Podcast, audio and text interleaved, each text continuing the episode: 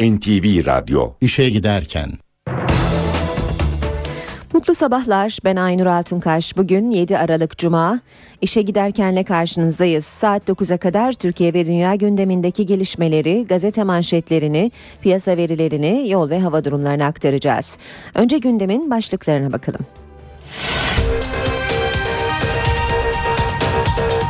Sermaye piyasası tasarısı mecliste kabul edilerek yasalaştı. AK Parti muhalefetin başkanlık sistemini revize talebini kabul etmedi. Şile'de kaybolan 9 kişi arama çalışmaları bugün de devam edecek. Birleşmiş Milletler Genel Sekreteri Ban Ki-moon bugün Türkiye'ye geliyor. Mısır'da gösterilerin hedefinde olan Cumhurbaşkanı Mursi halka seslendi. Polis Akademisi PKK'nın örgüte nasıl eleman kazandırdığını araştırdı. Diyarbakır'da dün akşam Dicle Üniversitesi'ne ait servis aracı yakıldı. Fenerbahçe UEFA Avrupa Ligi'nde Borussia Mönchengladbach'a 3-0 yenilerek grubu yenilgiyle kapattı. İşe giderken gazetelerin gündemi.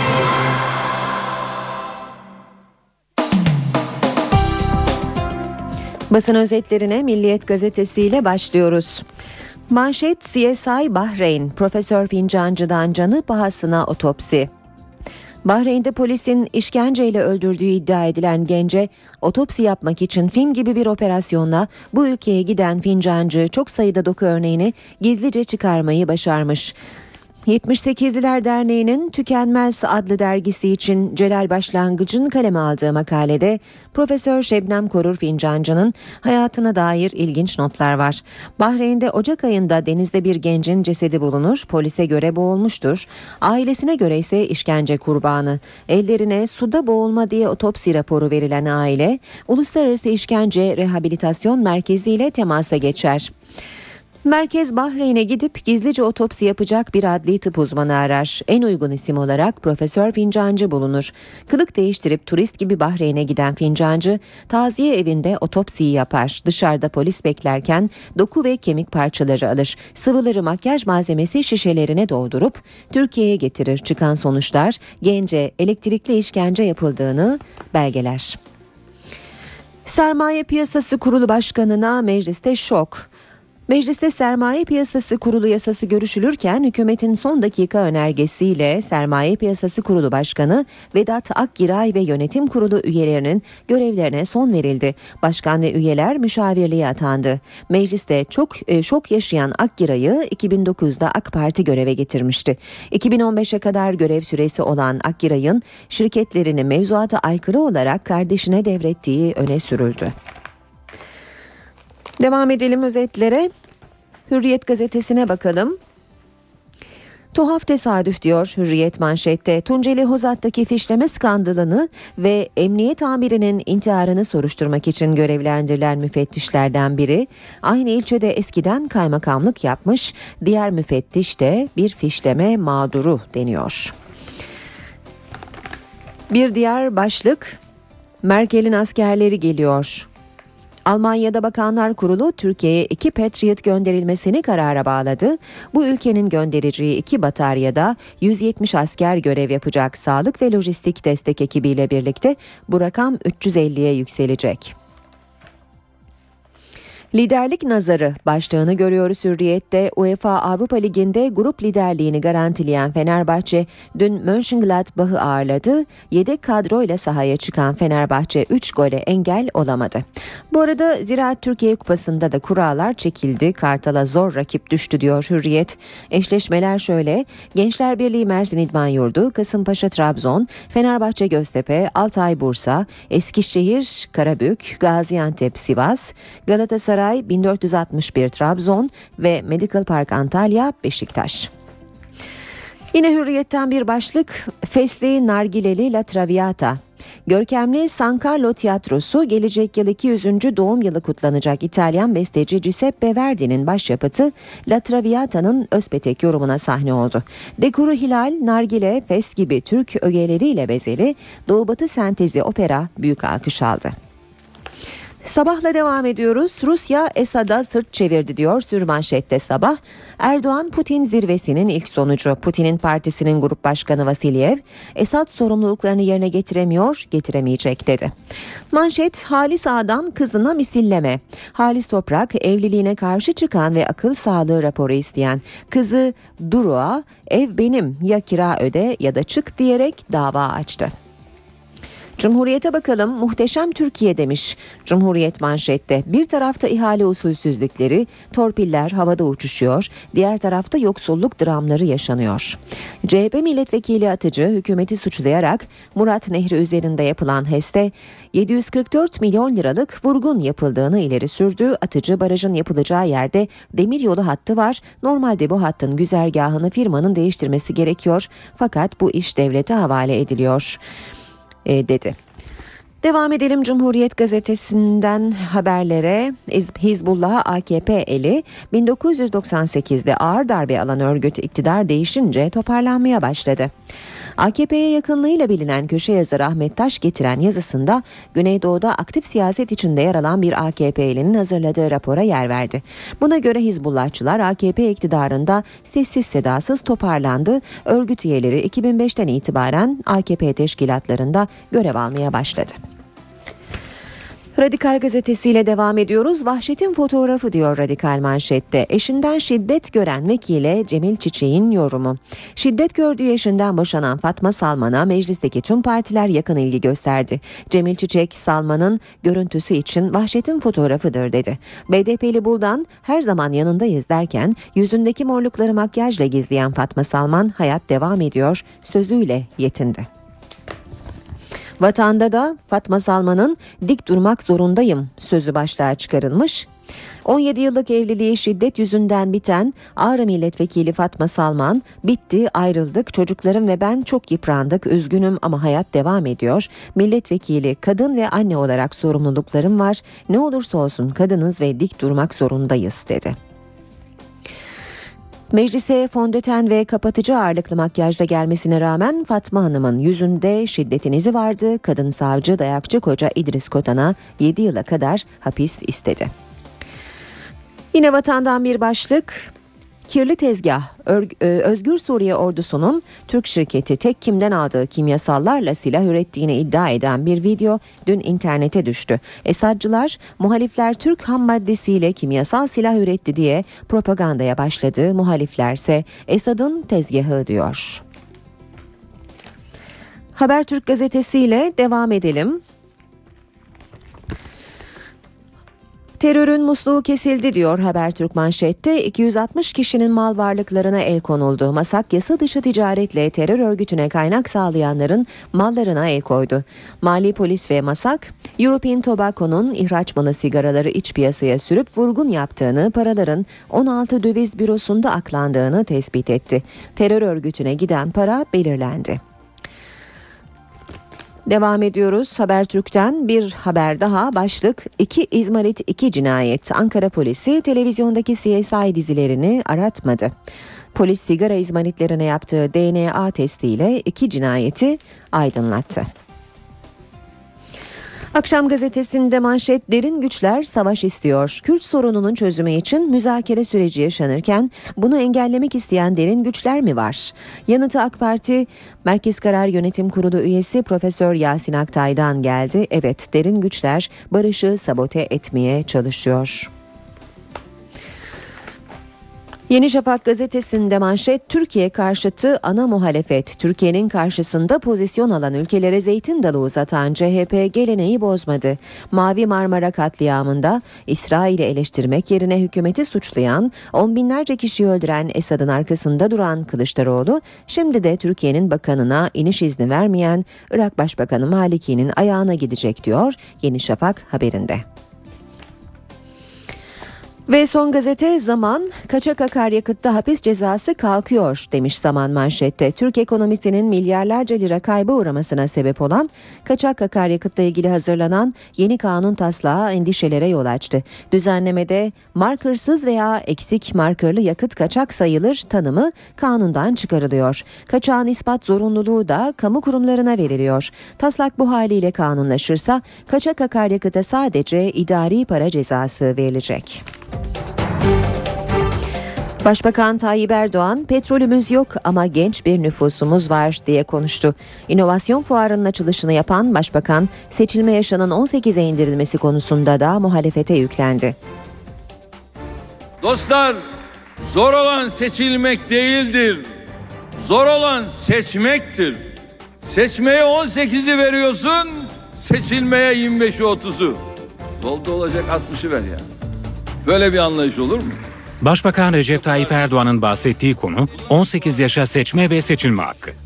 Başbakan inovasyon fuarında konuştu, seçilme yaşının 18'e indirilmesi konusunda muhalefete yüklendi. Birileri hoplamaya başladılar. Ya niye hopluyorsunuz? Bunu sadece ben istemiyorum. Dünyayı görerek, inceleyerek bunu söylüyorum. Niye bundan rahatsız oluyorsunuz? Niye gençliğinize inanmıyorsunuz? Başbakan Erdoğan'ın altını çizdiği bir diğer konu da Türkiye'nin zengin insan kaynaklarıydı. Bizim yeterince petrolümüz, doğalgazımız, altın madenlerimiz olmasa da bizim genç, dinamik, üretken, çalışkan, zeki bir iş gücümüz, insan kaynağımız var. Başbakan Türkiye'nin ekonomide geldiği noktayı da IMF ile ilişkilerden örnek vererek anlattı. Şu anda IMF'e görüşmeler yapılıyor, teknik görüşmeler. 5 milyar dolar borç vermek için müzakereleri yürüten bir ülkeyiz. Yani artık ülkemiz alan el değil, veren el durumuna geldi. AK Parti'nin Anayasa Uzlaşma Komisyonu'na sunduğu başkanlık sistemi önerisine muhalefetin tepkisi sürüyor. Komisyona parlamenter sistem önerisiyle gelen muhalefet partileri AK Parti'den başkanlık sistemi önerisini revize etmesini istedi. Ancak hayır yanıtı aldı. Tıkanıklığın aşılması için Başkan Cemil Çiçek devreye girdi. Başkanlık sistemi tartışmasının zamana yayılarak çözülmesi kararına varıldı. Bu çalışmanın bir takvimini de bizim Anayasa Komisyonu'ndaki başkanlık sistemi tartışması ara formülle aşılacak. Uzlaşılan bölümler metne yazılacak, uzlaşılamayan önerilerse maddenin yanına parantez içerisinde eklenecek. aksi halde sürecin zarar göreceğini AK Parti'nin yasama ve yürütmeye ilişkin bölüm için başkanlık sistemini, diğer 3 muhalefet partisinin ise parlamenter sistemi önermesi Anayasa Uzlaşma Komisyonu'nu kilitledi. Devreye Meclis Başkanı Cemil Çiçek girdi. Uzlaşma Komisyonu Çiçek Başkanlığında toplandı. Toplantı öncesi muhalefet sözcüleri AK Parti'nin önerisinden vazgeçmesi beklentisi içindeydi. Üç parti e, parlamenter sistemi öngören öneriler verdi. Bir parti başkanlık sistemini. E, buradaki tıkanma o, o başkanlık sisteminden kaynaklanan e, bir tıkanmadır. Temelde diyoruz ki e, Türkiye'nin şartlarına uymayan efendim bir bilinmeze Türkiye'yi sürüklemeye ilişkin bu talepten Adalet ve Kalkınma Partisi vazgeçer. Komisyonun AK Partili üyesi Mustafa Şentop ise çalışmalarda bir tıkanma olmadığı görüşündeydi. müzakere edilemez bulan parti o zaman ne yapacak? O kararını versin. Yani katılmazsa komisyon konuşmalarına katılmayabilir. Toplantı 3 saat sürdü. CHP'li üyeler masadan hiçbir şekilde kalkmayacaklarını ancak başkanlık sistemiyle ilgili gelen öneriler konusunda müzakerede bulunmayacaklarını dile getirdi. MHP ve BDP ise önerileri tartışmakta bir sakınca bulmadıklarını ancak başkanlık sistemine karşı olduklarını açıkladı. Toplantı sonunda başkanlık sistemi konusundaki tıkanıklık parantez formülüyle aşıldı. 9'lu BDP'li biri bağımsız 10 milletvekilinin PKK'lılarla kucaklaşmasıyla başlayan süreçte artık yeni bir aşamaya gelindi. Mecliste bekleyen 869 fezlekenin 661'i BDP'lilere ait. AK Parti sadece BDP'lilerin değil fezlekelerin tamamını incelemeye aldı. AK Parti'nin çalışmasına göre sadece terör değil yolsuzluk, hırsızlık, yüz kızartıcı suçlar da kapsama dahil edilecek. Başbakan Recep Tayyip Erdoğan düğmeye bastı. Tüm dokunulmazlık dosyaları raftan indiriliyor. Başbakan salı günü yapılan grup toplantısında milletvekillerini dinledi. Dokunulmazlık dosyalarının tamamının incelenmesini ve sadece terör değil yolsuzluk, hırsızlık, yüz kızartıcı suçlar gibi suçların da kapsama alınmasını istedi. Siyasetçi en uç fikirleri bile kürsü dokunulmazlığından hareketle parlamentomuzda ifade edebilir. Tüm dosyalar tarandı. Dokunulmazlıkların kaldırılması istenecek dosyalar terör, yolsuzluk, dolandırıcılık, evrakta sahtecilikle yüz kızartıcı suçlar olarak belirlendi. Çalışmanın sonuçları başbakana sunulacak. Ardından da muhalefet partilerinden destek istenecek. Dokunulmazlık e, eğer kaldırılacaksa bütün milletvekilleri için kaldırılsın. Hodri meydan gelsinler. Öyle şey yapmasınlar, ipi un sermesinler. Dokunulmazlık süreci yeni yılda başlatılacak. Halen mecliste 116 milletvekiline ait 869 dokunulmazlık dosyası bulunuyor. Bunlardan 661'i BDP'li, 85'i CHP'li, 63'ü AK Partili, 21'i MHP'li, 38'i bağımsız, biri ise KADEP milletvekiline ait. Başbakan ve CHP lideri hakkında da dosya var. Fezlekelerden 269'u terör örgütünün propagandasını yapmak, 185'i toplantı ve gösteri yürüyüşleri kanununa muhalefet, 112'si suçu ve suçluyu övme, 48'i seçim kanununa muhalefet, 46'sı kamu görevlisine görevinden dolayı hakaret, 30'u halkı kin ve düşmanlığa nefret etmek, 18'i görevi kötüye kullanma, 17'si hakaret, 15'i de örgüt üyesi olma iddialarını içeriyor. CHP Doğu ve Güneydoğu Anadolu illerinde ekonomiyi yakın takibe aldı. Genel Başkan Kemal Kılıçdaroğlu bunun için bir heyet oluşturdu. CHP heyeti bölgede talepleri dinleyecek, tespit ve önerileri raporlaştırıp meclis gündemine taşıyacak. Doğu ve Güneydoğu Anadolu bölgesinden gelen iş adamları CHP Genel Başkanı Kemal Kılıçdaroğlu ile görüştü. Bölgenin ekonomik sorunlarını anlattı ve terörü besleyen en önemli kaynaklardan birinin gerileyen ekonomi olduğu mesajını verdi. Oradaki işsiz bir gencin teröre kayması veya terör örgütüne doğal bir taban oluşturması kaçınılmaz. Önce o insanları işle aşla tanıştırmak lazım. Bunu yaptığınız müddetçe oradaki o teröre akan kaynak daha da zayıflayacaktır. CHP bu görüşmelerin ardından harekete geçti ve Genel Başkan Yardımcısı Erdoğan Toprak denetiminde 15 kişilik bir heyet oluşturuldu. Bir oda başkanımızın çok güzel bir sözü vardı. Şunu dedi. Zekat verirken zekata muhtaç hale geldik dedi. Doğu ve Güneydoğu'da esnaf perişan. Şu anda orta sınıf kalmadı ve şu andaki oradaki o işsizlik teröre doğal bir kaynak oluşturuyor. Biz bunun farkındayız. CHP heyeti ilk iş olarak bölge ekonomisine yönelik acil eylem planı hazırladı. Kılıçdaroğlu ve iş dünyasından temsilciler bölgeye giderek incelemelerde bulunacak.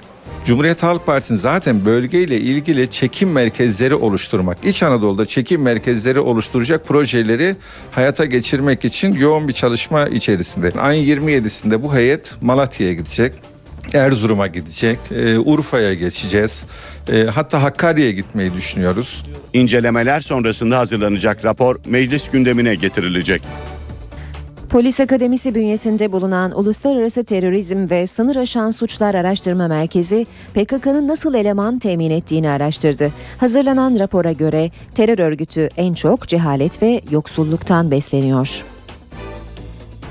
Uluslararası Terörizm ve Sınır Aşan Suçlar Araştırma Merkezi UTSAM, terör örgütlerinde militan kimlik inşası ve eleman profili PKK-KCK örneği adlı bir araştırma yaptı. Araştırma kapsamında göç alan ve göç veren illerde 2000'den fazla kişiyle anket yapıldı. Örgüt üyelerinin mektupları ve ifade tutanakları analiz edildi. Rapora göre terör örgütü en fazla eğitimsizlik ve yoksulluktan besleniyor. Raporda kardeş sayısı çok olanların örgüte daha fazla katılma eğilimi gösterdiği, örgüt üyelerinden bazılarının ailede yeterli ilgi ve şefkat görmediği için örgüte katıldığını beyan ettikleri belirtiliyor.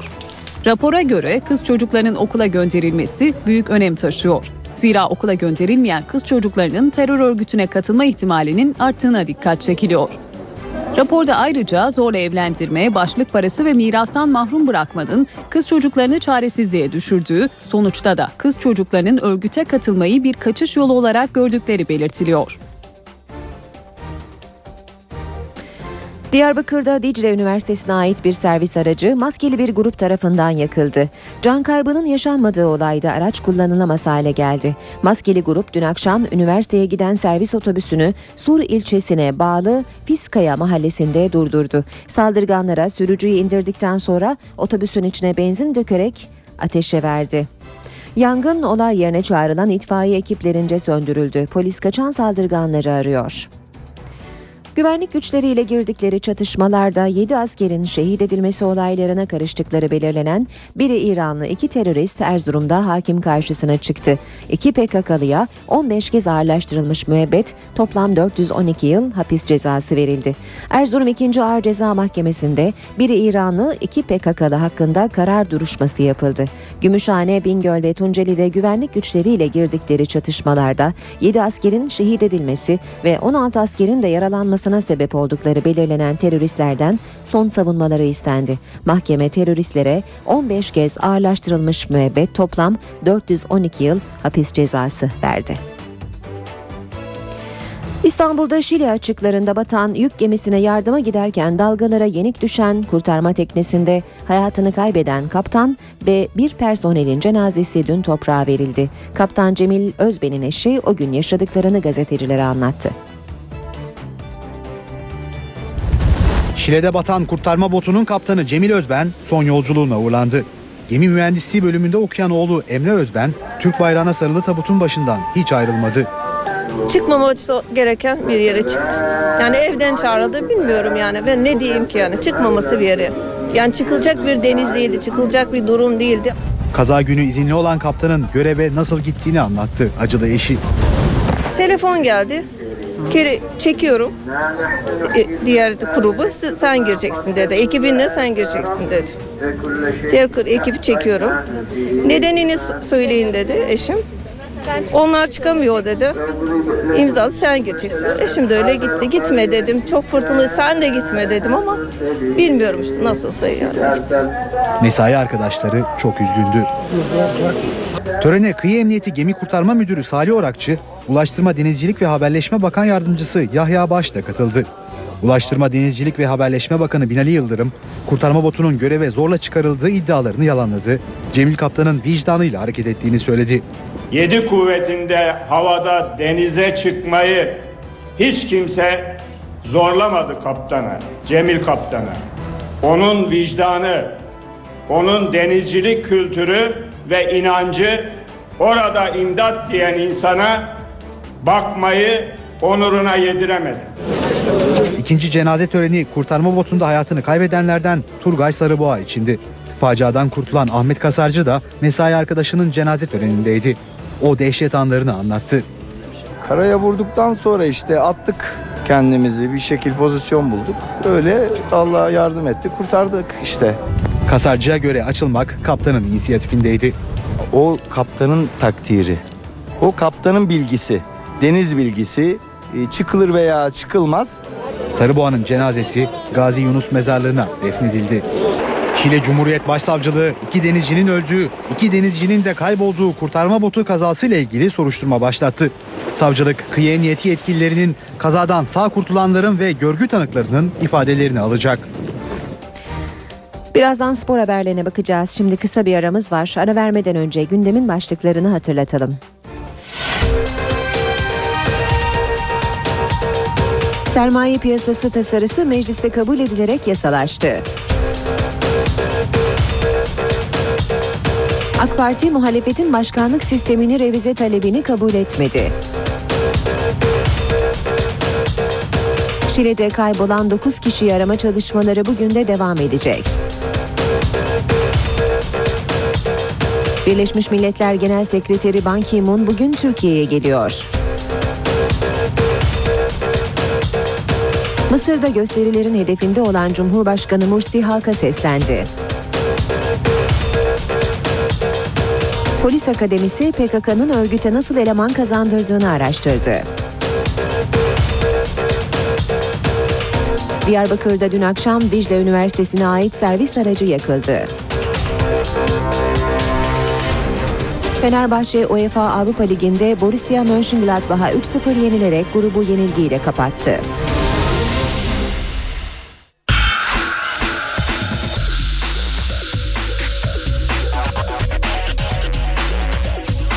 Spor sayfaları.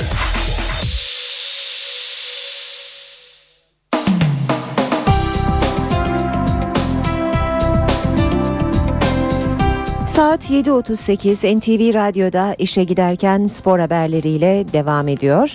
Habertürk gazetesinden aktaralım önce. Üzülme lidersin. Avrupa Ligi'nde gruptan lider çıkmayı garantileyen Fenerbahçe Borussia Mönchengladbach karşısında kulübesini denedi.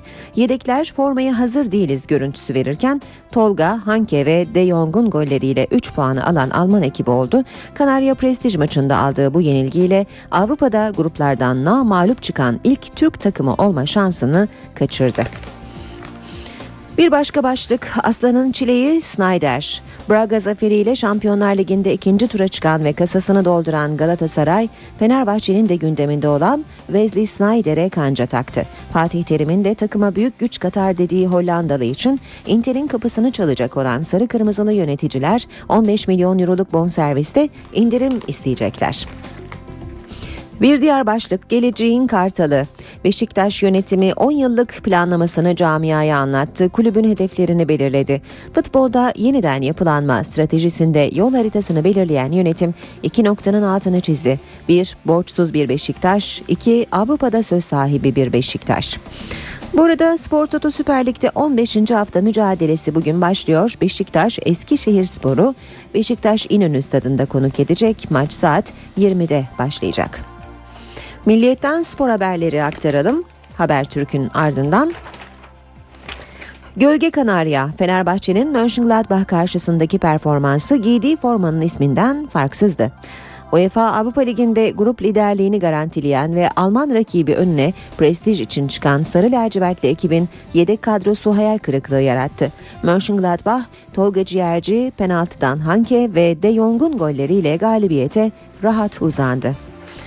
Kolay yenilgi. Kocaman bu, bu sonucu ne Fenerbahçe ne de ben kaldırabilirim. Kazanmayı istiyorduk ama bu kadar kolay kaybetmeyi düşünmüyorduk diye konuştu. Stoh çileden çıktı. Slovak oyuncu 60. dakikada kenara alınmasına sinirlendi. Soyunma odasına gitti. Aykut Kocaman ise Stoh'u belediye maçını düşünerek çıkardığını söyledi.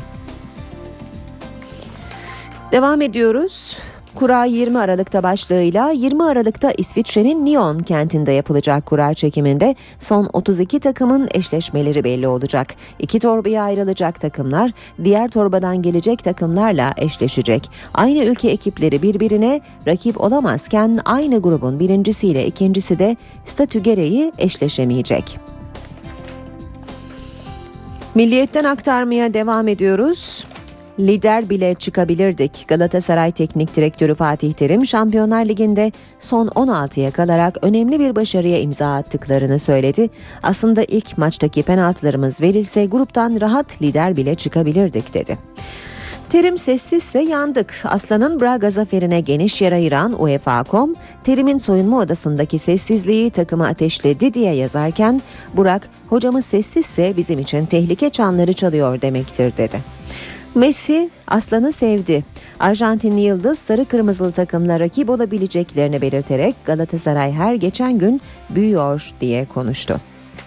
2018'in Kartalı Beşiktaş değerleri, kurumsal yapısı ve sportif başarılarıyla dünyada ve Türkiye'de örnek alınan bir takım olacak.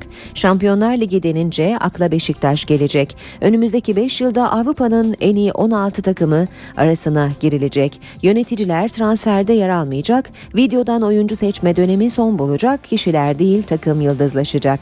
Beşiktaş yönetiminin bir süredir üzerinde durduğu kurumsallaşma ve yeniden yapılanma çalışmaları dün Ataköy Sheraton Otel'de yapılan sunumla basına tanıtıldı. Aslan zirveyi sevdi. Bayanlar Voleybol Şampiyonlar Ligi'nde Galatasaray Daikin İtalyan temsilcisi Busto'yu çekişmeli geçen maçta tiebreak setinde devirdi. C grubunda liderliğini sürdüren Sarı Kırmızılılar playoff'u garantiledi. Kartal'ın şovu yarıda kaldı. Türk Hava Yolları Euroleague D grubunda mücadele eden ve Top 16 vizesini iki hafta önce alan Beşiktaş, CSKA Moskova deplasmanında ilk yarıyı önde bitirse de maçı 82-72 kaybetti. Hürriyet gazetesinden de spor haberleri aktaralım. Nazar boncuğu diyor Hürriyet. Zirveyi garantileyen Fenerbahçe UEFA Avrupa Ligi'ndeki ilk yenilgisini aldı. Tur biletini daha önce cebine indirmiş olarak Mönchengladbach karşısına rahat ve yedek kadrosuyla çıkan Sarı Lacivertler Tolga, Henke ve Young'un gollerine engel olamadı. E, Emreli Ardalı Atletico Madrid Fenerbahçe'nin muhtemel rakibi diyor. Hürriyet gruptan lider olarak çıkan Sarı Lacivertliler 20 Aralık'taki kura çekimine seri başı olarak katılacak. Zorlu ekiplerle eşleşebilir. UEFA Avrupa Ligi ikinci tur kura çekimine seri başı olarak katılacak Fenerbahçe'nin bu avantajına rağmen Anzi, Atletico Madrid, Basel, Tottenham, Hannover, Napoli, Inter, Newcastle gibi zorlu rakiplerle eşleşme şansı da bulunuyor. Fenerbahçe kolay kaybettik diyor yine Hürriyet. Mönchengladbach karşısında az forma verdiği oyuncuları görmek istediğini anlatan Kocaman, kaybetsek dahi bu kadar kolay biçimde kaybetmeyi düşünmüyorduk dedi. Stoh'u dinlendirmek istedim başlığını yine görüyoruz. Oyundan 60. dakikada alınan Stoh'un tepkisi üzerine Aykut Kocaman'ın yaptığı açıklamayı e, görüyoruz yine. Gölge formayla ilk kez sahada başlığı var yine. Bu sezon Fenerbahçe ilk kez gölge diye adlandırılan formayla sahaya çıktı. Sarı lacivertliler daha önceki karşılaşmalarda beyaz ve çubuklu formayla mücadele etmişti. Kocaman işbirliği ortak çalışma üzerinde durdular. Joachim Löw Fenerbahçe Teknik Direktörü ile bilgi paylaşımında bulundu. Sancaktepe dün tanıdık bir misafiri ağırladı. Aykut Kocaman'ın yardımcılarını ofise davet edip Alman milli takımında uyguladıkları çalışma sistemleri üzerine ortaklık başlatan Löw, Fenerbahçe'yi çok beğendiğini de süper bir takım olmuşsunuz sözleriyle ifade etti. Devam ediyoruz yine Hürriyet gazetesinden aktarmaya. Schalke çıksın isterim. Ünal Aysal Braga galibiyeti sonrası özel açıklamalar yapmış. Galatasaray Başkanı Schalke ile eşleşmek güzel olur. Dış sahada taraftarımızın fazla olması bizi mutlu eder, takıma güç verir dedi. Ya Barça ya Malaga. Devler Ligi'nde son 16'ya kalan Galatasaray'da herkes 20 Aralık'ta çekilecek kurada eşleşilecek takımı bekliyor. Diyor yine Hürriyet haberinde. Böylece bitiriyoruz spor haberlerini. NTV Radyo'da birlikteyiz. İstanbul trafiğindeki son duruma bakalım şimdi de. İşe giderken.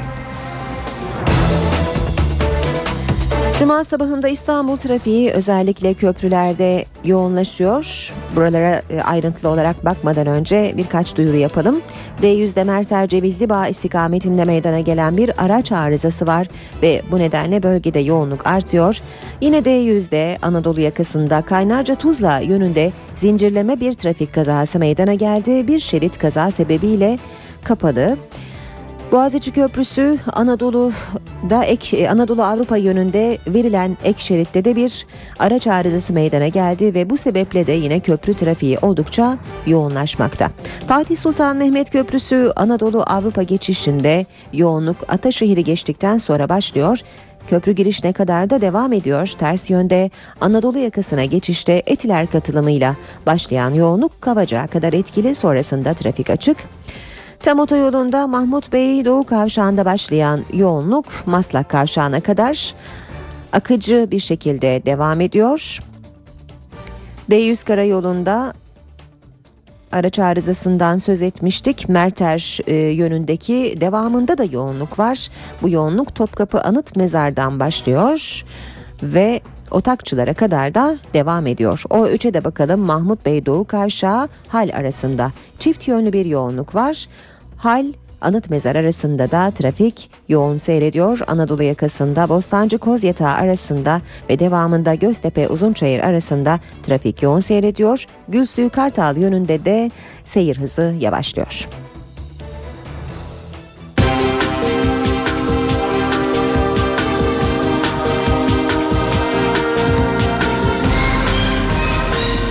İşe giderken.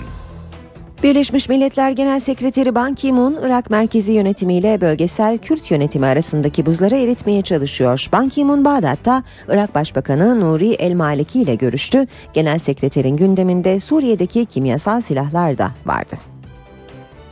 Birleşmiş Milletler Genel Sekreteri Ban Ki-moon'un Türkiye'den önceki durağı Irak'tı. Genel Sekreter son dönemde merkezi yönetimle bölgesel Kürt yönetimi arasında iplerin gerildiği Irak'ta Başbakan Nuri El Maliki ile bir araya geldi. Ban Ki-moon son dönemde araları gergin olan Irak merkezi yönetimiyle bölgesel yönetim arasındaki görüşleri birbirine yakınlaştırmaya çalışacağını söyledi. Iraklı liderlerle yaptığım görüşmelerde buradaki politik durumu ele aldık. Irak halkı liderlerinden daha iyi bir gelecek bekliyor. Irak'ın ihtilaflı bölgelerindeki sorunun çözülmesi yönündeki umudumu ilettim. Irak Başbakanı Maliki ise merkezi yönetimde Kürt yönetimi arasında iplerin gerilmesine yol açan ihtilaflı bölgelerde asker bulundurulması meselesinin çözümü için iki seçenek olduğunu dile getirdi. Bu ihtilaflı bölgelerdeki güvenlik oluşturulacak ortak bir güç tarafından idare edilir. Ya da bu bölgeler o bölgelerin insanları tarafından korunur ve idaresi bağlı oldukları illerin valiliğine bağlı olur. Bu son seçenek en kabul edilebilir olanıdır. Bu konuda diğer taraftan cevap bekliyoruz. Ban Ki-moon Maliki görüşmesinde Suriye'deki gelişmelerde görüşüldü. Toplantı çıkışında Birleşmiş Milletler Genel Sekreteri Suriye Devlet Başkanı Beşar Esad'a birkaç gün önce bir mektup gönderdiğini ve kimyasal silahların kullanılması ihtimalinden duyduğu endişeyi dile getirdiğini ifade etti.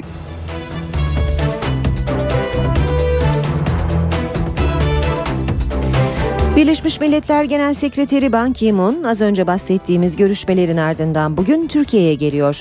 Genel Sekreter önce Gaziantep'in Islahiye ilçesindeki kampta kalan Suriyelilerle buluşacak. Ardından Ankara'da üst düzey temaslarda bulunacak. Ziyaret Suriyeli sığınmacılara ve Türkiye'ye destek amacı taşıyor. Genel Sekreterin ilk durağı Gaziantep olacak. Ban, Türkiye'ye sığınan Suriye vatandaşları için Gaziantep'in Islahiye ilçesinde kurulan kampa giderek incelemelerde bulunacak. Birleşmiş Milletler Genel Sekreterinin kampta 3 saat kalması öngörülüyor. Ban kamptaki gözlemlerini paylaşacağı bir açıklama da yapacak. Son duraksa Ankara. Genel Sekreter Cumhurbaşkanı Abdullah Gül, Başbakan Recep Tayyip Erdoğan ve Dışişleri Bakanı Ahmet Davutoğlu ile görüşecek. Görüşmelerde Suriye'ye ilişkin son gelişmeler değerlendirilecek. Genel Sekreter ziyaretiyle Suriyeli mülteciler ve Türkiye'ye destek vermeyi amaçlıyor. Ban'ın Türkiye'nin bugüne kadar yaptığı katkılara dikkat çekmesi, sınırlar kapatılmamalı mesajı vermesi bekleniyor. Genel Sekreterin Türkiye ziyareti sırasında Suriye Devlet Başkanı Beşar Esad'a seslenerek akan kanın artık durdurulmasını bir kez daha isteyeceği de belirtiliyor. Ankara ise uluslararası yardımların artması gerektiğini vurgulayacak. Bana Birleşmiş Milletler Güvenlik Konseyi'nin tutumundan duyulan rahatsızlığın da aktarılması bekleniyor. Genel Sekreter cumartesi günü Türkiye'den ayrılacak. Suriye sınırında gerginlik sürüyor. Esad birlikleri ve muhalifler arasındaki çatışma sınıra yakın bölgedeki Tel Abyad'da yoğunlaştı. Çatışma seslerinin duyulduğu Şanlıurfa ve Hatay'ın sınıra yakın bölgelerinde yaşayanlar yine tedirgin. Suriye'deki iç savaş nedeniyle sınır bölgesi tedirgin. Esad birlikleri ve muhalifler arasındaki çatışma sınıra 5 dakika mesafedeki Tel Abyad'da yoğunlaştı. Suriye savaş uçakları muhaliflerin kontrolündeki ilçeyi bombaladı. Şiddetli geçen çatışma sınırın Türkiye tarafını da etkiledi. Hatay'daki Bükülmez köyüne 1 kilometre mesafede bulunan bir tarlaya top mermisi düştü. Merminin düştüğü alanda 5 metre derinliğinde çukur oluştu. Tel karşısındaki Şanlıurfa'nın Akçakale ilçesi de tedirgin. Yoğun silah sesleri duyuluyor. Ülkelerindeki iç savaştan kaçarak Türkiye'ye sığınan Suriyelilerin sayısı da her geçen gün artıyor. Son göçlerle birlikte Türkiye'deki sığınmacı sayısı 134.417'ye yükseldi. Çadır kentlerin yetersiz kalması nedeniyle Şanlıurfa'nın Harran ilçesiyle Gaziantep'in Nizip ilçesine toplam 20 bin kişi kapasiteli iki konteyner kent daha kuruluyor. Mısır'da muhalif gösterilerin hedefindeki isim Cumhurbaşkanı Muhammed Mursi halka seslendi. Ülkenin tüm kesimlerine diyalog çağrısı yapan Mursi toplantı için gün ve saat verdi. Mursi muhalefet liderlerini cumartesi günü saat 12.30'da başkanlık sarayına beklediğini söyledi. Muhammed Mursi toplantıda seçim yasasının ve siyasi bir yol haritasının ele alınacağını dile getirdi. Ankara gelecek hafta da yoğun bir diplomasi trafiğine ev sahipliği yapacak. Filistin Devlet Başkanı Mahmut Abbas Türkiye'yi ziyaret edecek. Afganistan ve Pakistan Cumhurbaşkanları da üçlü zirve için başkente geliyor. NTV Radyo NTV Meteoroloji Biriminden merhaba. Bugün Trakya, yarın ise batı ve iç kesimlerde sıcaklıklar daha da azalacak ama Pazar günü kuvvetlenecek Lodos Ege'den başlayarak sıcaklıkları yeniden yükseltecek. Bugün Trakya'dan başlayarak hava yine soğuk ve sağanak yağış geçişleri var. Batıda kuvvetli yağışlar görülürken özellikle iç kesimlerde öğleden sonra kar giderek etkisini artıracak. Güneydoğuda kuvvetli sağanak yağmur geçişleri görülürken doğudaki kar yağışı aralıklarla etkisini sürdürecek. Doğu Karadeniz'in kıyı kesimlerinde de yine şiddetli yağmurlar görülecek. Bugün Doğu ve Güneydoğu'da daha kuvvetli olmak üzere yurt genelinde yağış etkisini sürdürüyor. Yağışlar iç ve doğu kesimlerde yine kar ve karla karışık yağmur şeklinde. Yağışların Hatay, Şanlıurfa, Diyarbakır, Muş, Bitlis ve Manakkar boyunca çok daha kuvvetli olmasını bekliyoruz. Yarın batıda yağış etkisini kaybederken doğuda yer yer kuvvetli olmak üzere devam edecek. Pazar günü batı bölgeler fırtına boyutlarına çıkacak Lodos'la birlikte yeniden kuvvetli sağanakların etkisine girecek. Bölgelerin bu yük durumuna baktığımız zaman Trakya'da kuvvetli yağış yok ama sıcaklıklarda azalma var. Edirne ve civarında gün içinde çok bulutlu bir hava görülürken Çanakkale, Balıkesir, Bursa, Sakarya, İstanbul boyunca yer yer yağış etkili olmak üzere etkili devam edecek. Ege'de sıcaklıklarda yarından itibaren birkaç derecelik azalış var. İzmir Muğla arasında aralıklarla yağmur görülürken Kütahya, Afyonkarahisar, Denizli arasında karla karışık yağmur, yüksek kesimlerde kar görülecek. Isparta'da karla karışık yağmurlu, Antalya yağmurlu. Mersin Adana boyunca da gök gürültülü sağanakların etkisini giderek arttırmasını bekliyoruz. Ankara, Eskişehir, Konya, Niğde, Kayseri, Sivas boyunca kar ve karla karışık yağmur görülecek. Bolu'da kar var. Zonguldak'ta karla karışık yağmur görülürken Samsun, Trabzon, Artvin boyunca da yer yer kuvvetli olmak üzere sağanak yağış geçişleri oluşacak. Malatya, Erzurum, Kars ve Hakkari boyunca da yine yer yer kuvvetli kar yağışı bekliyoruz. Güneydoğu'da sıcaklıklarda birkaç derecelik azalış vardı. Yağışlar da giderek kuvvetleniyor. Gaziantep, Adıyaman, Diyarbakır, Şanlıurfa, Mardin boyunca yağışların yer yer kuvvetli olarak devam etmesini bekliyoruz. İstanbul'da yağmur bugün aralıklı olarak devam edecek ve sıcaklık gündüz 5, gece ise 3 derece olacak. Yarın hava parçalı bulutlu. Ankara'da karla karışık yağmur ve akşam kar yağışı var. Sıcaklık en fazla 7 derece olacak. Gece ise 0 derecenin altına inecek. İzmir'de yağmur öğleye kadar kuvvetli olarak devam edecek. Sıcaklık 9 derece. Gece ise 4 derece olacak. Yarın yağmur beklemiyoruz. İşe giderken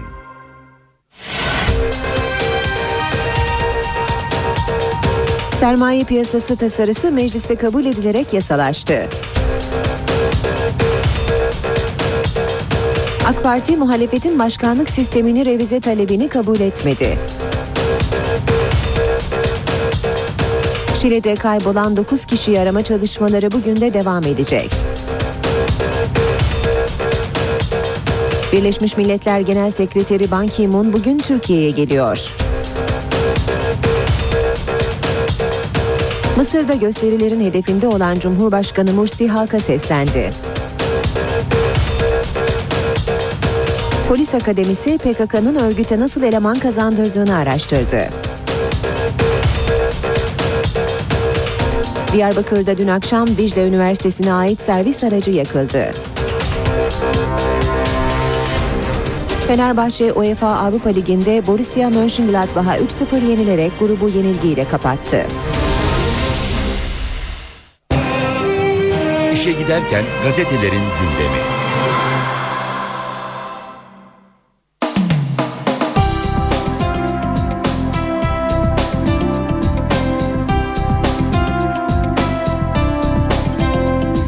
Saat 8'i 4 geçiyor. NTV Radyo'da işe giderken de birlikteyiz. Basın özetlerine Milliyet Gazetesi ile başlayalım. CSI Bahreyn diyor Milliyet'in manşeti Profesör Fincancı'dan canı pahasına otopsi. Bahreyn'de polisin işkenceyle öldürdüğü iddia edilen gence otopsi yapmak için film gibi bir operasyonla bu ülkeye giren Fincancı çok sayıda doku örneğini gizlice çıkarmayı başarmış diyor Milliyet gazetesi haberinde. Sermaye Piyasası Kurulu Başkanı'na mecliste şok. Mecliste Sermaye Piyasası Kurulu yasası görüşülürken hükümetin son dakika önergesiyle Sermaye Piyasası Kurulu Başkanı Vedat Akgiray ve yönetim kurulu üyelerinin görevlerine son verildi. Başkan ve üyeler müşavirliğe atandı. Mecliste şok yaşayan Akgiray'ı 2009'da AK Parti göreve getirmişti. 2015'e kadar görev süresi olan Akgiray'ın şirketlerin mevzuata aykırı olarak kardeşine devrettiği öne sürüldü. Devam ediyoruz. Yine milliyetten bir başlık. Rekor kaçtı tur geldi. UEFA Avrupa Ligi C grubunda üst turu garantileyen Fenerbahçe Kadıköy'deki son maçında Mönchengladbach'a 3-0 yenildi. Sarı lacivertliler galip gelseydi grupta 16 puana ulaşacak ve kendisine ait Avrupa kupalarında en çok puan toplayan Türk takımı olma rekorunu kıracaktı. Hürriyet gazetesiyle devam edelim. Tuhaf tesadüf diyor Hürriyet manşette. Tunceli Hozat'taki fişleme skandalını ve emniyet amirinin intiharını soruşturmak için görevlendirilen müfettişlerden biri aynı ilçede eskiden kaymakamlık yapmış, diğer müfettiş de bir fişleme mağduru. Devam ediyoruz. Basın özetlerine Hürriyet gazetesinden bir başlık daha. Merkel'in askerleri geliyor. Almanya'da Bakanlar Kurulu Türkiye'ye iki Patriot gönderilmesini karara bağladı. Bu ülkenin göndereceği iki bataryada 170 asker görev yapacak. Sağlık ve lojistik destek ekibiyle birlikte bu rakam 350'ye yükselecek. Sabah gazetesine bakalım. Halis Ağa'dan kızına misilleme diyor sabah özel haberinde manşette. Halis Toprak evliliğine karşı çıkan ve akıl sağlığı raporu isteyen kızı Duru'a ev benim ya kira öde ya da çık diyerek dava açtı. Rusya Esad'a sırt çevirdi. Erdoğan-Putin zirvesinin ilk sonucu. Putin'in partisinin grup başkanı Vasilyev, Esad sorumluluklarını yerine getiremiyor, getiremeyecek açıklamasında bulundu. Vatan gazetesiyle devam edelim. Dik durmak zorundayım diyor vatanda sürmanşet. Şiddet gördüğü eşinden boşanan AK Partili Fatma Salman 10 gün sonra meclise geldi. 17 yıllık evliliği şiddet yüzünden biten Ağrı milletvekili Fatma Salman, bitti ayrıldık çocuklarım ve ben çok yıprandık. Üzgünüm ama hayat devam ediyor. Milletvekili kadın ve anne olarak sorumluluklarım var. Ne olursa olsun kadınız ve dik durmak zorundayız dedi, ekledi. Zor bir süreç yaşadım ama psikolojik destek almayı düşünmüyorum. Gayet iyiyim, ayaktayım. Biz kadınlar bu tür durumlarda daha güçlüyüz. Başbakanımız dava sürecinde aradı. Milletvekili arkadaşlarım da destek oldu. Kadınlar için yapılması gereken ne varsa çalışacağım. Meclise fondöten ve kapatıcı ağırlıklı makyajla gelmesine rağmen Fatma Hanım'ın yüzünde şiddetin izi vardı. Kadın savcı dayakçı koca İdris Kotan'a 7 yıla kadar hapis istedi. Bir diğer haber kirli tezgah başlığını taşıyor. Özgür Suriye ordusunun Türk şirketi tek kimden aldığı kimyasallarla silah ürettiğini iddia eden bir video dün internete düştü. Esadcılar, muhalifler Türk ham maddesiyle kimyasal silah üretti diye propagandaya başladı. Muhaliflerse Esad'ın tezgahı diyor. Devam edelim basın özetlerine. Haber Türkiye bakalım. Haber Türk'te İki İzmarit iki cinayet sür manşetini görüyoruz. Ankara polisi televizyondaki CSI dizilerini aratmadı. Polis sigara izmaritlerine yaptığı DNA testiyle iki cinayeti aydınlattı.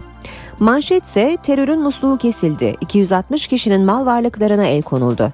Masak, yasa dışı ticaretle terör örgütüne kaynak sağlayanların mallarına el koydu, diyor Habertürk'ün manşet haberi. Başkanlık sistemi buzlukta. Yeni anayasa için uzlaşma komisyonunda CHP ve MHP'nin itirazları sürünce başkanlık sistemiyle ilgili bölümün görüşülmesi askıya alındı.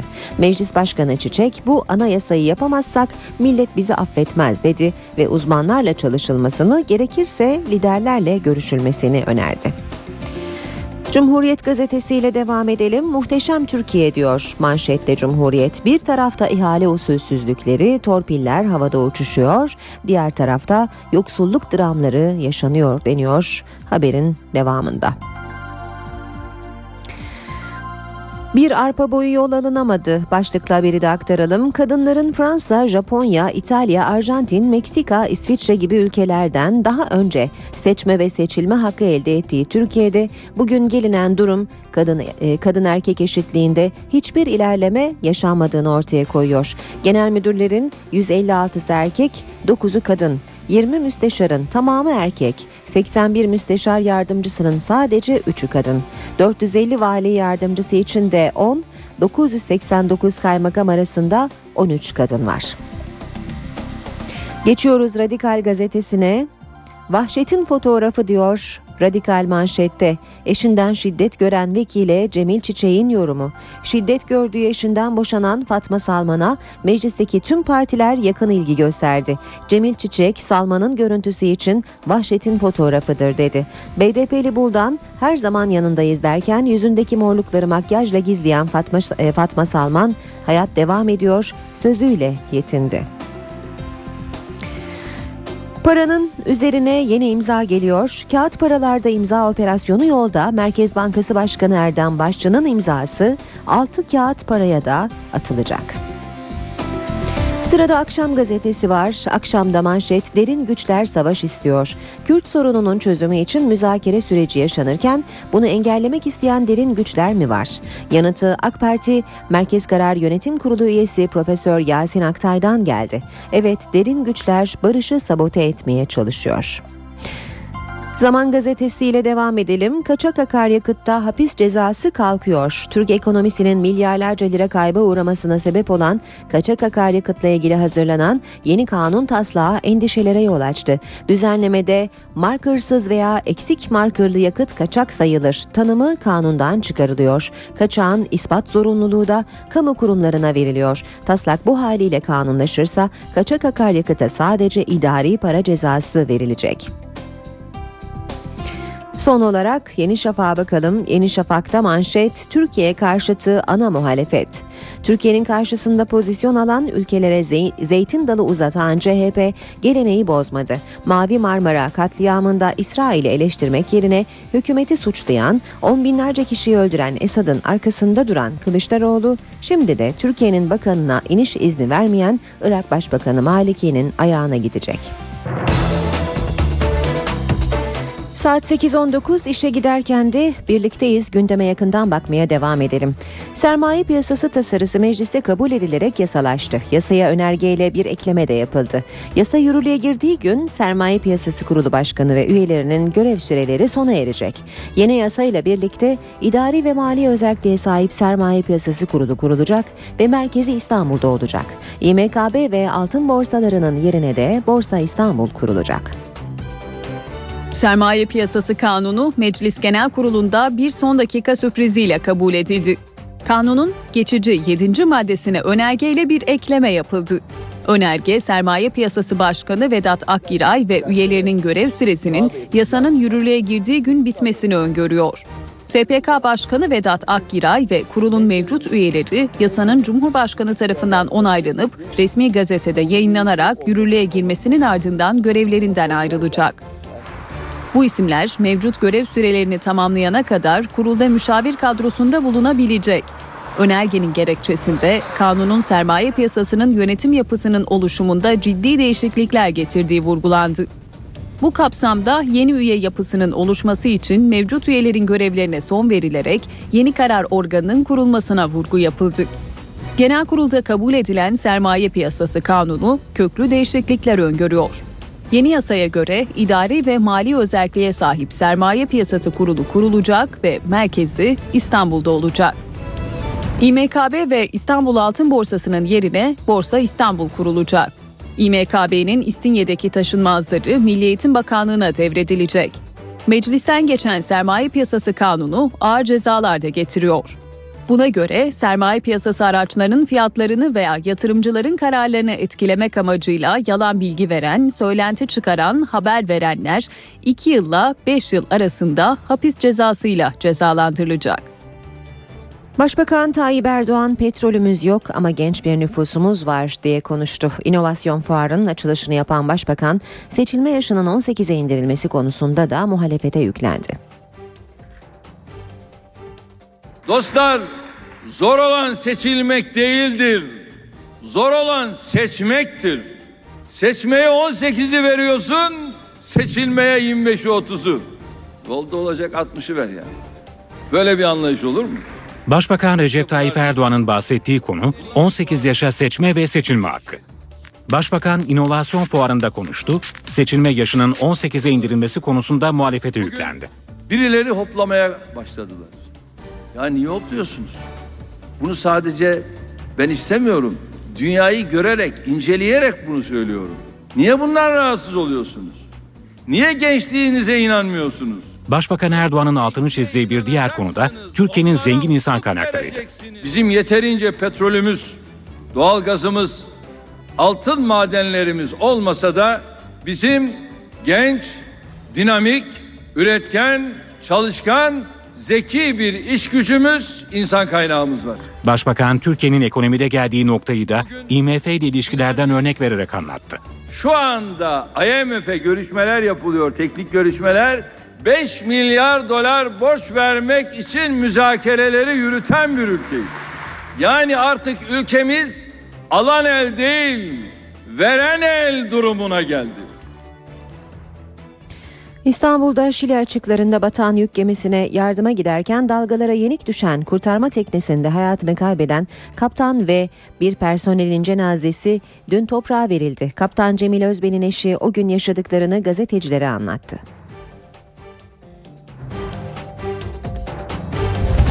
Şile'de batan kurtarma botunun kaptanı Cemil Özben son yolculuğuna uğurlandı. Gemi mühendisliği bölümünde okuyan oğlu Emre Özben, Türk bayrağına sarılı tabutun başından hiç ayrılmadı. Çıkmaması gereken bir yere çıktı. Yani evden çağrıldı bilmiyorum yani. Ben ne diyeyim ki yani çıkmaması bir yere.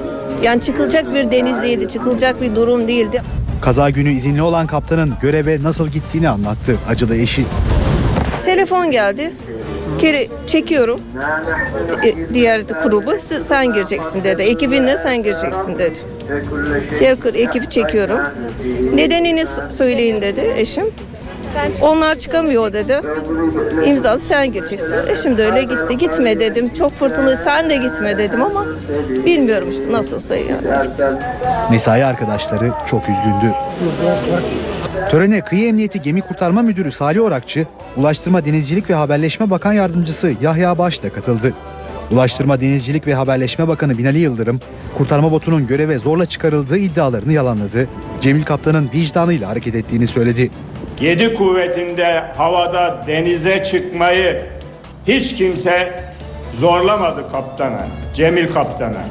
Onun vicdanı, onun denizcilik kültürü ve inancı orada imdat diyen insana bakmayı onuruna yediremedi. İkinci cenaze töreni kurtarma botunda hayatını kaybedenlerden Turgay Sarıboğa içindi. Faciadan kurtulan Ahmet Kasarcı da mesai arkadaşının cenaze törenindeydi. O dehşet anlarını anlattı. Karaya vurduktan sonra işte attık kendimizi bir şekil pozisyon bulduk. Öyle Allah yardım etti kurtardık işte. Kasarcıya göre açılmak kaptanın inisiyatifindeydi. O kaptanın takdiri. O kaptanın bilgisi. Deniz bilgisi e, çıkılır veya çıkılmaz. Sarıboğa'nın cenazesi Gazi Yunus mezarlığına defnedildi. Şile Cumhuriyet Başsavcılığı iki denizcinin öldüğü, iki denizcinin de kaybolduğu kurtarma botu kazasıyla ilgili soruşturma başlattı. Savcılık kıyı emniyeti yetkililerinin kazadan sağ kurtulanların ve görgü tanıklarının ifadelerini alacak. Kar yağışı, buzlanma, heyelan. Kış şartları iç ve doğu kesimlerde ulaşımı olumsuz etkiliyor. Nevşehir'de buzlanma sonucu meydana gelen kazada 4 kişi hayatını kaybetti. Elazığ'da dev kayaların düştüğü karayolunda ulaşım bir süre aksadı. Muş'ta ise tipi sürücülere zor anlar yaşattı. Kış şartları Türkiye'nin iç ve doğu kesiminde günlük yaşamı aksatmaya başladı. Buzlanma ve kar yağışı kazalara neden oldu. Nevşehir'de buzlanma nedeniyle meydana gelen kazada 4 kişi hayatını kaybetti. Çardak köyünden Nevşehir'e giden madencilik firmasına ait bir servis minibüsü karşı yönden gelen tırla çarpıştı. Minibüsteki iki işçi kaza yerinde, iki işçi de hastanede hayatını kaybetti. Yaralı iki işçi hastaneye kaldırıldı. Tır sürücüsü ise gözaltında. Şiddetli yağış Elazığ-Malatya karayolunun 44. kilometresinde heyelana neden oldu. Yola dev kaya parçaları düştü. Heyelan sırasında yoldan araç geçmemesi olası faciayı önledi. Yolun Malatya'ya gidiş istikametindeki iki şeridi ulaşıma kapandı. 3 saat boyunca Elazığ yönünden gelen araçların geçişine izin verilmedi, uzun kuyruklar oluştu. Akşam alttan beri burada bekliyoruz aç susuz. Uzun uğraşların ardından ulaşım tek şeritten karşılıklı olarak sağlandı. Dev kayaların yoldan kaldırılması için çalışma başlatıldı. Kar yağışı nedeniyle çok sayıda araç Muş Kulp Karayolu'nda mahsur kaldı. tipi nedeniyle yolda uzun süre ulaşım sağlanamadı. Yaklaşık bir saattir buradayız. Yol kapanmış. Karayolları ekipleri yolda kalan araçları kurtarmak için gece boyunca çalıştı. Birleşmiş Milletler Genel Sekreteri Ban Ki-moon bugün Türkiye'ye geliyor. Genel Sekreter önce Gaziantep'in Islahiye ilçesindeki kampta kalan Suriyelilerle buluşacak. Ardından Ankara'da üst düzey temaslarda bulunacak. Ziyaret Suriyeli sığınmacılara ve Türkiye'ye destek amacı taşıyor. Genel sekreterin ilk durağı Gaziantep olacak. Ban, Türkiye'ye sığınan Suriye vatandaşları için Gaziantep'in Islahiye ilçesinde kurulan kampa giderek incelemelerde bulunacak. Birleşmiş Milletler Genel Sekreterinin kampta 3 saat kalması öngörülüyor. Ban kamptaki gözlemlerini paylaşacağı bir açıklama da yapacak. Son duraksa Ankara. Genel Sekreter Cumhurbaşkanı Abdullah Gül, Başbakan Recep Tayyip Erdoğan ve Dışişleri Bakanı Ahmet Davutoğlu ile görüşecek. Görüşmelerde Suriye'ye ilişkin son gelişmeler değerlendirilecek. Genel Sekreter ziyaretiyle Suriyeli mülteciler ve Türkiye'ye destek vermeyi amaçlıyor. Ban'ın Türkiye'nin bugüne kadar yaptığı katkılara dikkat çekmesi, sınırlar kapatılmamalı mesajı vermesi bekleniyor. Genel Sekreterin Türkiye ziyareti sırasında Suriye Devlet Başkanı Beşar Esad'a seslenerek akan kanın artık durdurulmasını bir kez daha isteyeceği de belirtiliyor. Ankara ise uluslararası yardımların artması gerektiğini vurgulayacak. Bana Birleşmiş Milletler Güvenlik Konseyi'nin tutumundan duyulan rahatsızlığın da aktarılması bekleniyor. Genel Sekreter cumartesi günü Türkiye'den ayrılacak. Ankara gündemi. Başkent gündeminin ayrıntılarını NTV muhabiri Murat Barış Koralp'ten dinliyoruz. Haftanın son çalışma günü Ankara gündemi bir hayli yoğun. İki önemli konuğu var, iki önemli yabancı konuğu var Ankara'nın. Birincisi Birleşmiş Milletler Genel Sekreteri Ban Ki-moon Ankara'ya gelecek. Önce Gaziantep'te temasları var. Ardından da Ankara'ya gelerek devletin zirvesiyle görüşme trafiğine girişecek Ban Ki-moon.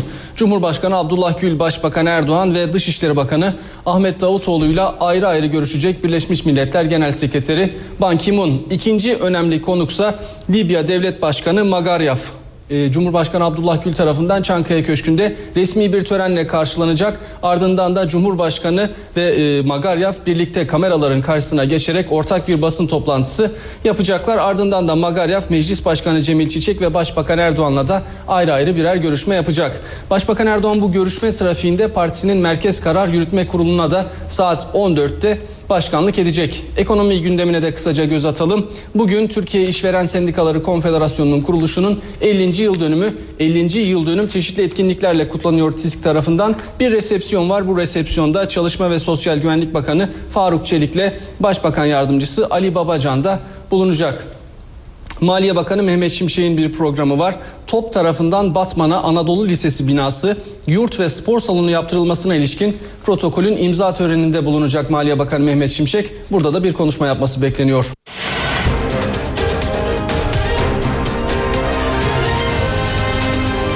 NTV Radyo, Türkiye'nin haber radyosu. Saat 8.30 NTV Radyo'da birlikteyiz. Ben Aynur Altunkaş. Şimdi gündemin başlıklarını hatırlayalım. Sonra piyasalara bakacağız.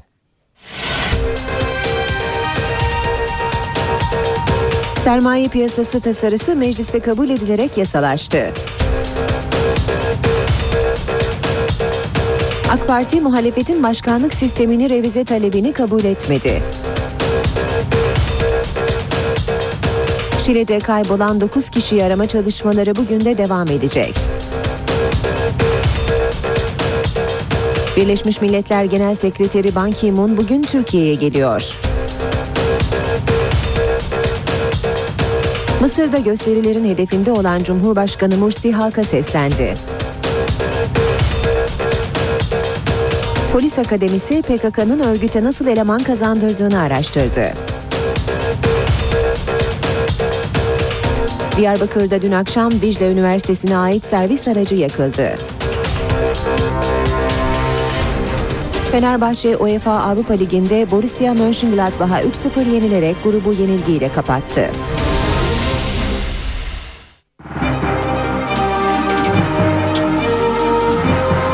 İMKB 100 endeksi gün içi gördüğü en yüksek seviyeyi 76.247 puana geliştirdikten sonra artan satış baskılarıyla günü 252 puanlık düşüşle 75.785 puandan kapattı.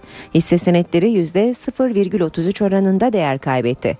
Bu sabah dolar 1.79, euro 2.32'den işlem görüyor. Euro dolar 1.29, dolar yen 82 düzeyinde. Altının onsu 1701 dolar, kapalı çarşıda külçe altının gramı 98 lira. Cumhuriyet altın 660, çeyrek altın 163 liradan işlem görüyor. Brent petrolün varil fiyatı 107 dolar.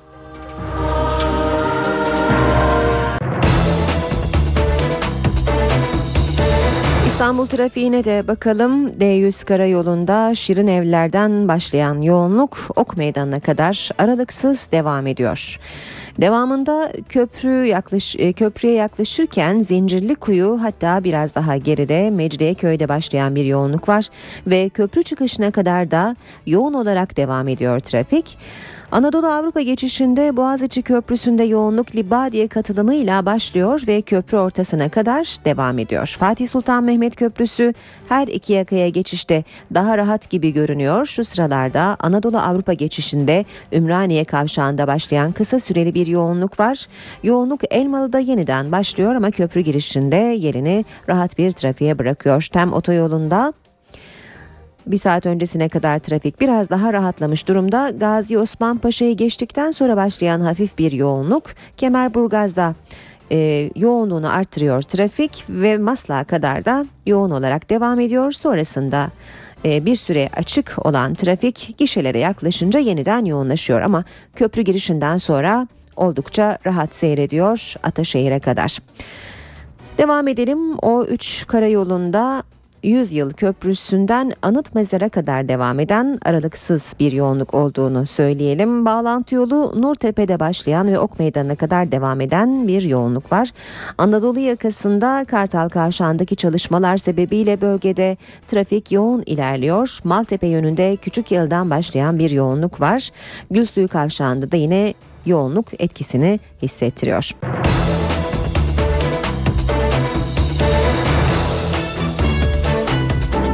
NTV Radyo'da birlikteyiz. İşe giderken de saat 8.40 gündemde öne çıkan gelişmeleri aktarmaya devam edelim. Sağlık Bakanlığı'nın hazırlıklarını yürüttüğü yeni bir uygulama daha başlamadan tartışmalara yol açtı. Bakanlığın kişinin geçmişteki tüm sağlık bilgilerini tek elde toplamak amacıyla hazırladığı Sağlık Net sisteminin hastaları fişleyeceği iddia ediliyor. Bakanlık bilgilerin sadece hastanın yetki verdiği kişilerce görüleceğini savunuyor. Sağlık Bakanlığı hastalara ilişkin verilerin kayıt altına alınacağı Sağlık Net sistemi hazırlıyor. Amaç hastaların geçmişte geçirdiği hastalıklar dahil tüm sağlık sorunlarını merkezi olarak takip etmek. Ancak veri toplama sistemi fişleme iddialarını da beraberinde getirdi. Türk Tabipler Birliği uygulamanın özel hayatın gizliliğine müdahale anlamına geldiğini savunuyor. Bakanlık iddiaları kabul etmiyor. Bu tür verilerin e, rastgele toplanması söz konusu değil. Kişiler yetkilendiriliyor, yetkilendirilmiş kişiler veriye erişiyor. Bundan dolayı bir sorumlulukları var. Bu verilerin ortaya faş olması durumu olursa eğer bu da bir suçtur. Bakanlık, özel ve kamu sağlık kurumlarının ortak kullanacağı sistemle ilgili yönetmeliği kısa bir süre içinde yayınlayacak. Kişinin sağlık durumunun başkalarını veya toplum sağlığını tehdit etmesi halinde bilgi diğer kurumlarla paylaşılabilecek. İçki ve sigara içip içmediğine dair kişisel bilgiler yanıtlanmak zorunda değil. Ancak yanıtlanırsa sisteme kaydedilecek. Hastalar veri tabanına girilen bilgileri isteyebilecek. Kayıtların düzeltilmesi, dondurulması, silinmesi istenebilecek. Sağlık Bakanlığı ortaya koyduğu her yönetmelikte veya her türlü uygulamada gelişmiş demokrasi olan ülkelerde ne yapılıyorsa onları gözden geçiriyor. O anlık sağlık verisine ulaşma konusunda hastanın yetkilendirmesi gerekecek. Marx, Lenin, Mahir Çayan, Nazım Hikmet, Said Nursi hepsi de 3. yargı paketiyle özgürleşen isimler. Düzenleme cezaevlerindeki bazı tutukluların tahliyesini sağlarken 63 yıllık bir ayıbı kitap yasağını da ortadan kaldırdı. Ankara Cumhuriyet Başsavcılığı 453 kitap, 645 gazete, dergi, broşür ve pankartın yayın yasağını kaldırdı.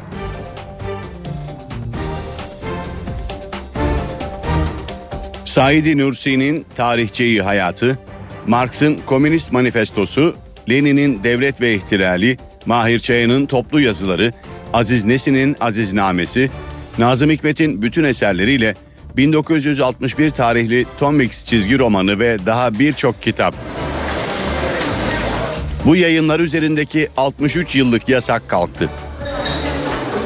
Ankara Cumhuriyet Başsavcılığı Emniyet Genel Müdürlüğü'nün 3. yargı paketi kapsamında yeniden değerlendirilmesi için gönderdiği yasaklı yayınlar listesiyle ilgili incelemeyi tamamladı. Habertürk gazetesinin haberine göre basın Cumhuriyet Başsavcısı Kürşat Kayral 453 kitap, 645 gazete, dergi, broşür ve pankart üzerindeki yasağın kaldırılmasına karar verdi. Savcı Kayral kararının gerekçesinde 3. yargı paketindeki düşünce ve ifade özgürlüğüne vurgu yaptı. Yasaklamaların kaldırılması toplumda yeni bir beyaz sayfa açacaktır diyen Başsavcı Kayral, ifade hürriyetinin birçok farklı hürriyetten oluşan bir bütün olduğunu kimseye anlatamıyorsak, kralın çıplak olduğunu bilmemizin bir önemi olmaz ifadelerini kullandı.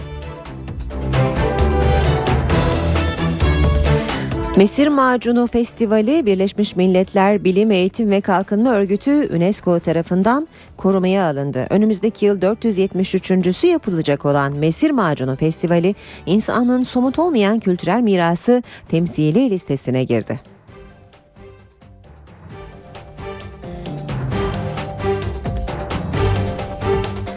İşe giderkenin sonuna geldik. Gündemi kısaca hatırlayalım. Bugün e, Birleşmiş Milletler Genel Sekreteri Ban Ki-moon Türkiye'ye geliyor. Ziyaretin amacı Suriyeli sığınmacılara ve Türkiye'ye destek.